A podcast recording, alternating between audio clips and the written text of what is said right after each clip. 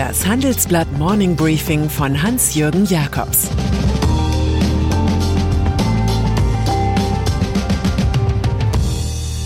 Guten Morgen allerseits. Heute ist Dienstag, der 19. Juli 2022 und das sind unsere Themen. Annähern an den Atomraser-Deal. Juniper ist auch too big to fail. Sonderaktion gegen Chefin des RBB. Nach einer kurzen Unterbrechung geht es gleich weiter. Bleiben Sie dran. Die Welt steht vor gewaltigen Herausforderungen. Zum einen die Energiewende voranzutreiben und gleichzeitig den Klimawandel einzudämmen. Und auch der Energieträger Wasserstoff gewinnt weltweit immer mehr an Bedeutung. Doch wie geht es weiter? Erfahren Sie mehr auf dem Handelsblatt Wasserstoffgipfel 2024 am 12. und 13. Juni in Essen. Infos unter handelsblatt-wasserstoffgipfel.de. Mit dem Vorteilscode Wasserstoff 2024 erhalten Sie einen Rabatt von 15% auf die Tickets. Atomkraft versus Tempolimit. Politik bedeutet, möglichst viele eigene Ideen durchzusetzen und zugleich möglichst wenig Zugeständnisse an die andere Seite zu machen. Am Ende heißt das dann Kompromiss. Aktuell läuft die FDP dabei zur Höchstform auf. Sie drängt auf den vorübergehenden Weiterbetrieb der verbliebenen drei deutschen Atomkraftwerke. Andererseits will sie dem 130er Tempolimit, das die Grünen pushen, nicht zustimmen. Man müsse alles tun, um eine Notlage bei ausbleibenden Gaslieferungen zu verhindern, sagt der FDP-Fraktionschef Christian Dürr dem Handelsblatt. Tatsächlich hat das vom grünen Heros Robert Habeck geführte Wirtschaftsministerium begonnen, den Stromstress neu zu berechnen.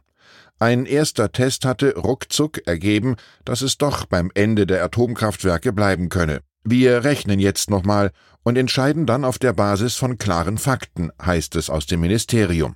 Vielleicht schaut sich ja jemand noch einmal die Fakten zu Tempo 130 an. Staatshilfe für Juniper. Bleiben wir beim Thema der laufenden Woche, das zufällig auch das Thema der abgelaufenen Woche ist, die Gaskrise. Da fällt uns der Moloch Juniper auf, ein Energieversorger, der jährlich 160 Milliarden Euro umsetzt. Nur VW ist hierzulande größer. Der Stromkonzern E.ON, der die extreme Gasabhängigkeit von Russland mit verursacht hat, wurde Juniper vor Jahren für 4 Milliarden Euro los. Jetzt zieht der taumelnde Riese der Staatskasse entgegen, nach der aus der Finanzkrise so beliebten Melodie Too Big to Fail. Am Donnerstag oder Freitag fällt die Entscheidung, ob der Bund nur das deutsche Geschäft übernimmt oder gleich 25 bis 30 Prozent der Anteile.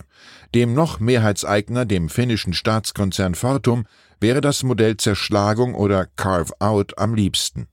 Allerdings müsste er den Deutschen dann für ihr gestiegenes Risiko wohl noch ein kleines Trostgeld mit auf den Weg geben. Fazit, weil zu Juniper auch schwedische Atommeiler und russische Kohlekraftwerke gehören, zeichnet sich hier der nächste schmutzige Deal der Putin-Bewältigungsära ab.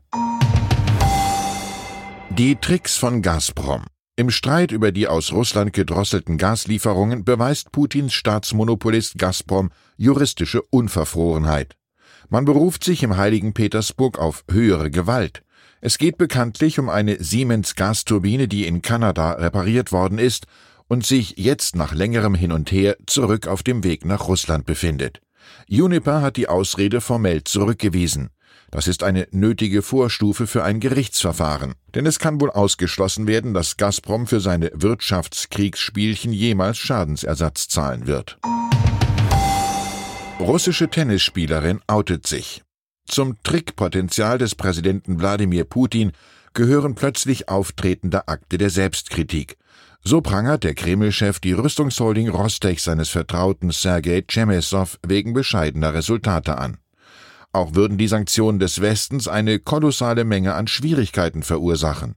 Hier soll sich der Westen in Sicherheit wiegen. Weniger gefallen dürfte Putin, dass die derzeit beste russische Tennisspielerin Daya Kasatkina ihre Homosexualität öffentlich gemacht hat. Dabei hat sie kritisiert, dass es in Russland eine Reihe von verbotenen Themen gebe. Sie hat bestätigt, eine Lebenspartnerin zu haben und hat am Montagabend ein gemeinsames Foto gepostet. Kasatkina hat auch die russische Fußballerin Nadezhda Karpova gelobt, die sich Anfang Juni als erste russische Sportlerin geoutet hatte.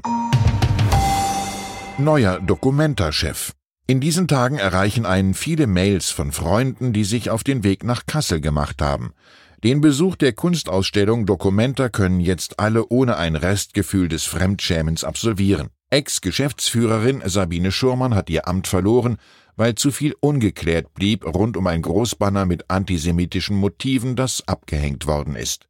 Jetzt soll Alexander Fahrenholz als Interimschef endgültig Ruhe in die Sache bringen. Also heißt es ab nach Kassel. Das war übrigens einmal ein populärer, kollektiv erarbeiteter Spruch, als im Deutsch-Französischen Krieg 1870 Napoleon III. nach Schloss Wilhelmshöhe bei Kassel geschickt worden war. Die Geheimnisse der Royal Family. Ein besonderer Prozess steht am morgigen Mittwoch in London an. Da klagt die Tageszeitung The Guardian gegen die richterliche Entscheidung, dass die Zeitung von einem wichtigen Verfahren ausgeschlossen worden ist. Dabei war verfügt worden, dass Inhalte des Testaments des im April 2021 verstorbenen Prinz Philip geheim bleiben sollen. Wenn es um die mediale Choreografie für die Royal Family geht, endet in Großbritannien die Pressefreiheit. Der Guardian hat jetzt anhand von Dokumenten neu errechnet, dass im Verlauf von mehr als 100 Jahren Vermögenswerte von 187 Millionen Pfund per Testament übertragen worden sind. An der Spitze der Aufstellung steht der Duke of Five, der Prinzessin Luise geheiratet hatte, eine Tochter von König Edward VII. Bei seinem Ableben 1912 hinterließ er ein Vermögen, das heute 79 Millionen Pfund wert wäre. Der zuständige Richter rechtfertigt das undurchsichtige königliche System mit dem erforderlichen größeren Schutz des Privatlebens dieser einzigartigen Gruppe von Individuen. Die Würde und die öffentliche Stellung der Queen und deren Familienmitglieder seien zu schützen. Wie lässt Shakespeare seinen König Heinrich IV. so schön sagen, ich sage wenig, denke desto mehr. Korruptionsverdacht beim RBB. Und dann ist da noch der Rundfunk Berlin-Brandenburg RBB. Die kleine ARD-Anstalt ist gerade groß im Gespräch. Das liegt an einer Skandalserie und an der Tatsache, dass Intendantin Patricia Schlesinger zurzeit dem ganzen ARD-Verbund vorsteht.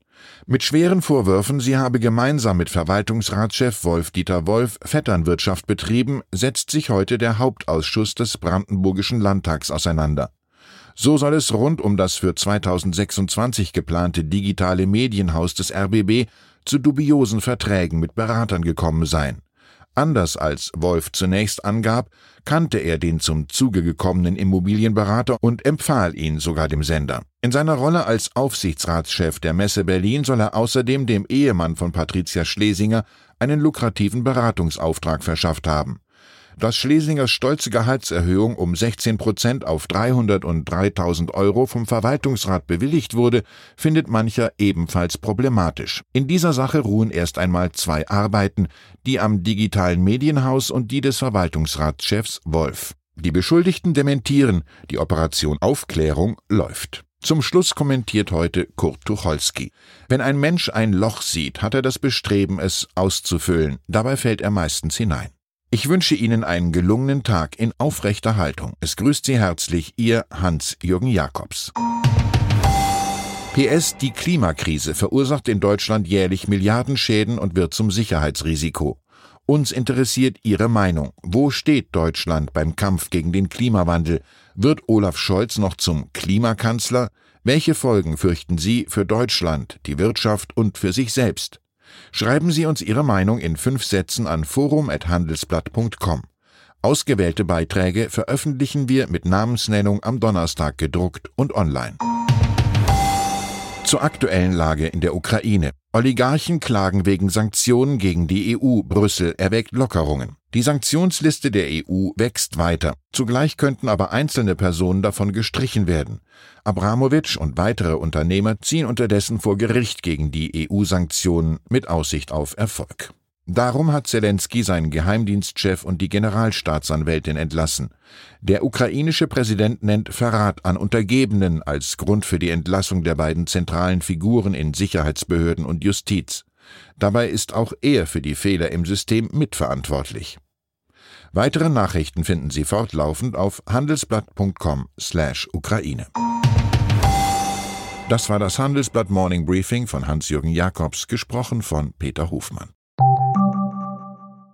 Wie geht es weiter mit der Europäischen Union? Präsidentschaftswahlen in den USA, EU-Parlamentswahlen, geopolitische Krisen und wirtschaftliche Schwierigkeiten. Wir suchen Lösungen für diese Herausforderungen. Am 19. und 20. März auf der digitalen Europakonferenz von Handelsblatt, Die Zeit, Tagesspiegel und Wirtschaftswoche. Über die Zukunft Europas sprechen wir mit Bundeskanzler Olaf Scholz, Wirtschaftsminister Robert Habeck und vielen mehr. Kostenlose Anmeldung unter europe20xx.de. you